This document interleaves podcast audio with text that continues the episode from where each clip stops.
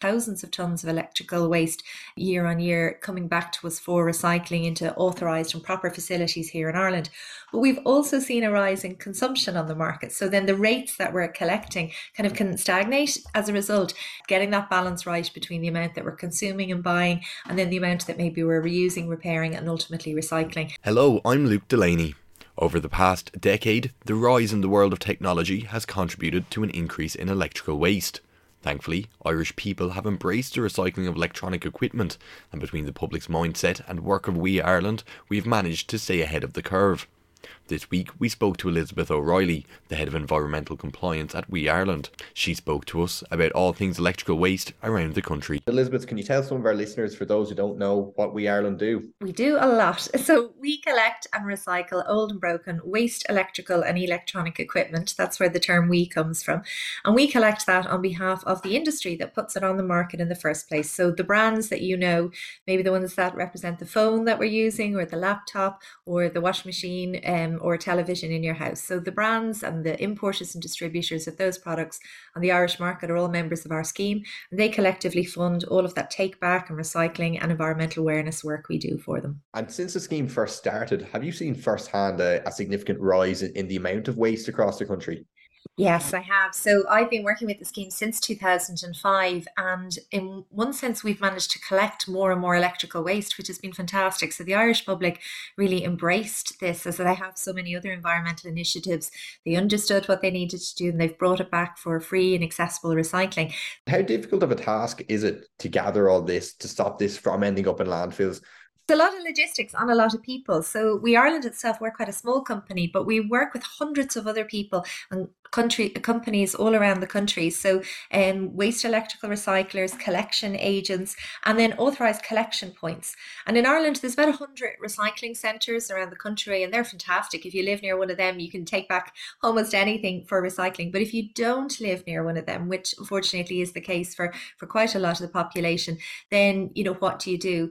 And in the waste electrical system, what you're able to do is bring it back to your retailer. So if you're buying a new washing machine and they're delivering one to you, they will take back take back your old one for recycling, which is fantastic. You don't have to deal with that that heavy piece of waste yourself. But they'll also take back small electrical items, and that's something we're really focused on this year. And you briefly mentioned there some of the smaller items. I know that e-waste globally has really just been increasing your toys, your vapes, USB sticks. How damaging is that to the planet?